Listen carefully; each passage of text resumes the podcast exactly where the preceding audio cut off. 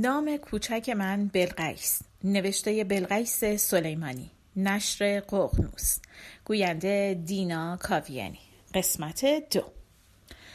آن سالها، آن سالهای دور، منتشر شده در همشهری داستان، دوره جدید، شماره شش.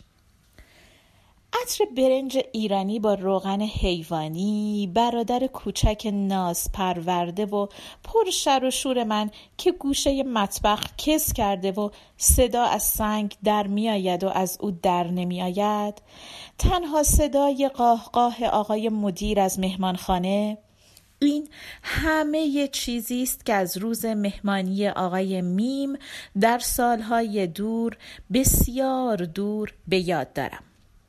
خانه ساکت بود، حتما ساکت بود، وگرنه چرا باید عطر مست کننده برنج با روغن حیوانی خودش را تا دهه چهار و پنج عمرم بکشاند و من باور کنم در آن شب حاضر بودم نصف عمرم را بدهم تا بشقابی از آن برنج معطر ببلعم و تکه‌ای از آن جوجه محلی را به نیش بکشم. حتم در همان سکوت پرکینه بوده که عطر برنج خودش را در همه زاویه ها منتشر کرده. آقای میم معلم روستا بود.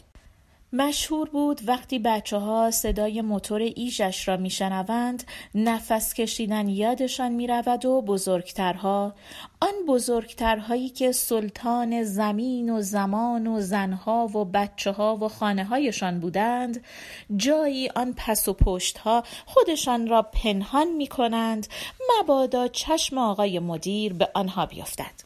می گفتند بعضی پدرها را به بهانه‌های مختلف سر صف دانش آموزان مدرسه تنبیه کرده بوده. هیچ وقت در انشاهایم ننوشتم در آینده می خواهم معلم بشوم تا برای جامعه‌ام فردی مفید باشم. می خواستم بهیار شوم، نه دکتر، نه ماما، نه پرستار، بهیار. بهیاری شغل نبود، رنج بود و من می خواستم رنج ببرم. برای چی؟ صبر داشته باشید. کلاس اول ابتداییم. آقای گه معلم ما است. معلم ما اولی ها و چهارمی ها. پسرها هم هستند، نه پسرهای کوچولوی کچل که مفشان مدام آویزان است، که گندبک هایی که اجبار به تحصیل آنها را روی نیمکت های چوبی مدرسه نشانده. من درس خوانم. همیشه درسخوان بودم، اگرچه در ریاضی هیچ وقت از جدول ضرب فراتر نرفتم و در علوم در حد همان سلول و مولکول ماندم، در دروس ادبی و حفظی یکم، در انشانویسی تکم. ما دو نوع بازرس داریم، یکی بازرس هایی هستند که از آموزش و پرورش اعزام می شوند و هر از چندی سر و کلهشان پیدا می شود و ما جلوی پایشان بلند می شویم و در چشمهای معلممان مدام می خوانیم آبروی مرا حفظ کنید، آبروی مرا حفظ کنید، آبروی مرا حفظ کنید. من همیشه آبروی معلمم را در همه درس ها غیر از ریاضی حفظ کردم. من قدرشناسم، اما معلم. نوع دوم بازرس ها مالکان روستا هستند. آنها با کبکبه و دبدبه‌ای بیش از بازرس های آموزش و پرورش وارد مدرسه می شوند و از کلاس ها بازدید می کنند. همیشه پادویی با آنهاست که با نوکر صفتیش قدر ارباب را در چشم ما زیادتر می کند. ارباب که وارد کلاس می شود، همه جلوی پایش بلند می شویم. ارباب چند سوال می کند از ما و معلم. تا اینجا یک کار مشکلی پیش نمی آید. اما وای به روزی که فرزند خود ارباب هم در کلاس باشد. آن وقت ارباب با یک آزمون تک نفره از نور دیده عملکرد معلم و کل سیستم را به چالش می کشد. در یکی از همین بازدید هاست که دختر ارباب نمی تواند کلمه ندارد را بخش کند. معلم برای اثبات پرکاریش و خنگی دخترک از دانش آموزان دیگر می‌خواهد تا کلمه را بخش کنند و صدای آن را رسا و بلند بکشند. بعضی درست بخش می‌کنند و بعضی غلط. من کارم را بلدم. کلمه ندارد را نه تنها درست بخش می‌کنم که صدایش را نیز رسا و بلند می‌کشم. ارباب دستور می‌دهد معلم دخترک نازپرورده خنگ را تنبیه کند. معلم جرأت این کار را ندارد. ارباب پرخاش می‌کند و معلم ترکه خیس خورده بید را از گوشه کلاس برمی‌دارد. دست‌ها جلو! این فرمان معلم است. نه برای دختر نازپرورده، برای همه کلاس از جمله من. زهر تنبیه باید گرفته شود. البته که دخترک نباید به تنهایی تنبیه و تحقیر بشود. اول دیگران باید تنبیه شوند، بعد او. تنبیه او در تنبیه جمع گم می شود. کف دست، پشت دست، هر کدام پنج تا. من کجا نشستم؟ نیمکت دوم. من چرا؟ من که درست گفتم. من که هیچ وقت تنبیه نمی شوم. من که شاگرد اول کلاسم. من؟ نه. این انصاف نیست. این عادلانه نیست. این کلمه عدالت و مفهوم آن از کلاس‌های تنگ و تاریک و کاهگلی جفت پا می‌پرد در ذهن و روانم و همه عمر جا خوش می‌کند در شخصیتم. در دوران دانشجوییم، در مباحث پرشر و شور آن سالها، از هر دو جمله‌ام یکیش در مورد عدالت اجتماعی است. با هر گروه، حزب و آدمی که با این کلمه راهش را باز می کند، اگر همدلی نداشته باشم دست کم ستیزی ندارم. زمانی چند طول می کشد تا بدانم عدالت بدون آزادی، بدون حفظ شأن و کرامت انسانی راه به جایی نمی برد. سال سوم ابتداییم یا چهارم به خاطر ندارم، فرقی هم نمی کند. خواهر معلم که همکلاسم است، با یکی از دانش آموزان سیب ترشی های همگل را دزدیده. همگل شکایت به آقای مدیر آورده. عدالت باید اجرا شود. اما چطور؟ سیب ترشی ها از هضم رابع هم گذشتند. عدالت در هیبت مردی با محاسن بلند و چوب دستی بلند جلوی کلاس ایستاده و از جایش تکان نمیخورد. زمستان است. تمام مدرسه از برف پوشیده شده. جایی در سرازیری حیات بچه ها سرسره یخی درست کردند. معلم در ابتکاری عجیب تمام بچه های کلاس را به صف می کند. ته حیات مدرسه کنار سرسره یخی دستور می دهد کفش ها را از پا بیرون بیاوریم. جوراب؟ ابداً. سالها می گذرد تا با پدیده‌ای به اسم جوراب آشنا می شویم. بعدها هم جوراب در لحظات اشرافیگری من سر و کلش پیدا می شود. در عروسی ها و مهمانی های خاص و اول همه چیز حالت شوخی و خنده دارد، اما خیلی زود انگشت های کوچک من شروع به گزگز می کنند. یکی می نشیند، یکی او را می کشد. در پایین سنگ ریزه‌ای بر می داریم و آن را کنار صندلی آقای مدیر می گذاریم. صد بار باید این حرکت را تکرار کنیم. کف پاهای من سرخ و انگشت های من بی‌حس شده. چشم ها از اشک و سرما برق می زند، ولی سنگ ریزه ها به صد نرسیده. لعنت به برف، لعنت به سنگ ریزه، لعنت به سیب ترشی، لعنت به سرسره یخی و لعنت به نمیدانم بالاخره آن سنگریزه ها به صد تا رسید یا نه، ولی یادم است بعد از آن هیچ وقت روی آن سرسره یخی بازی نکردم. آقای مدیر خواهرزاده و برادرزاده‌اش را از روستای دیگری به روستای ما می آورد.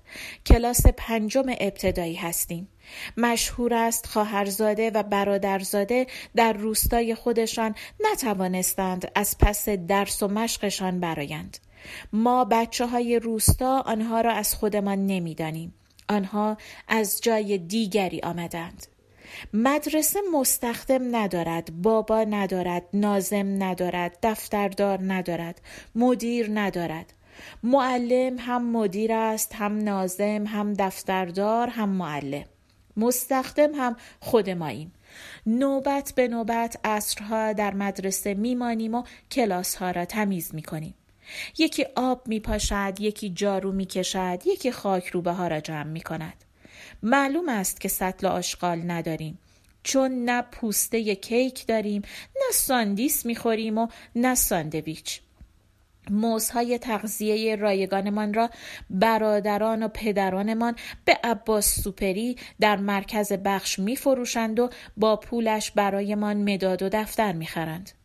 کره و پنیر هلندی را نمیخوریم، ولی آن را به مادرانمان میدهیم. هنوز بلد نیستیم چیزی را هدر بدهیم. در عصری بهاری ما شاگرد زرنگ‌های کلاس با توافقی همگانی دور از چشم خواهرزاده و برادرزاده معلم به بهانه نظافت کلاس‌ها در مدرسه می‌مانیم. هیچ کدام نتوانستیم سوال‌های پنج و شش ریاضی را درست جواب بدهیم، جز یک نفر. وعده و ایدهایی به ریاضیدان کلاس می دهیم و او را از پنجره کوچک دفتر و اتاقک معلم به داخل می فرستیم. جواب صحیح سوالهای پنج و شش همه کلاس به جز خواهرزاده و برادرزاده معلم را به شک می اندازد. چیزی ثابت نمی شود. عدالت اجرا می شود. در تمام دوران ابتدایی همانطور که اتاق معلم‌هایمان را جارو می‌کنیم و ظرف‌هایشان را می‌شوییم، برای گوسفندهایشان هم بعضی از معلم‌ها محلی‌اند، علف می‌چینیم. معلم در فصل بهار ساعتی به ما درس ریاضی و علوم می‌دهد و بعد به سوی دشت روانه‌مان می‌کند تا برای گوسفندهایش علف بچینیم. هر دانش آموز باید یک بغل علف بچیند. این قرار آقای مدیر با ما دانش آموزان کلاس چهارم است. دسته دخترها به سوی می رود و دسته پسرها به سوی دیگر. جثه های ریزمان در میان گندمزارها گم می شود، اما این باعث نمی شود ناتور بددهن دشت ردمان را نزند و پیدایمان نکند. دشتبان چوب به دست را که می‌بینیم، علف‌ها را رها می‌کنیم و هر یک از گوشه‌ای به گوشه‌ای می‌گریزیم. دشتبان اما زیرک است. می‌ایستد وسط مزرعه و با نام پدرانمان فرا می‌خواندمان. های دختر حاج اسماعیل، بیا علفاتو بردار، کاریت ندارم. آقای مدیر می‌زندتا؟ مگه این علفا مال آقای مدیر نیست؟ ما آرام آرام به مرکز زمین، جایی که علفها را گذاشته ایم و دشتبان با چوب دستیش ایستاده، برمیگردیم. دشتبان دسته های علف را از زمین برمیدارد و آنها را به سویمان میگیرد. علفها را میگیریم. با دست های کوچکمان علفها را به سینه هایمان میفشاریم. چهار نفریم. چهار دخترک ریزندام که مهربانی دشتبان حیرت زده من کرده، علفها را میگیریم و حرکت میکنیم. هنوز چند قدمی نرفتم که مچ پای راستم آتش میگیرد. تا به خودم بیایم قلم پای چپم هم گر میگیرد. مینشینم. نه جیغ میکشم، نه علفها را رها میکنم. فقط حیرت زده و آشفته به دشتبان نگاه میکنم که با چوب دستی به جان پاهای من افتاده. هیچ وقت نتوانستم آن درد سنگین را فراموش کنم. دردی که بیش از آن که قلم پایم را خرد کند، باورم از آدمیزاد را خرد و نابود کرد. من به خاطر گوسفندهای آقای معلم و خوشباوریم کتک خورده بودم. اگر نمی توانستم گوسفندهای آقای معلم را بکشم، خوشباوریم را که می توانستم. می خواستم بهیار شوم برای اینکه فکر می کردم با این شغل شریف می توانم کمکی به سر پا ایستادن عدالت کنم که به نظرم بدجوری بیمار بود. خاطرات سالهای مدرسه مرا نگران عدالت کرده بود. میخواستم با بهیاری، با رنج بردنم، دست کم رنجی بر رنجهای بشر اضافه نکنم و اگر میتوانم دستی را هم بگیرم. بگذریم از اینکه بعدها چند صباحی معلم هم بودم و طعم خوش دوستی با بچه ها را چشیدم و دانستم معلمی هم به معلم و زمانه بستگی دارد. پایان قسمت دو.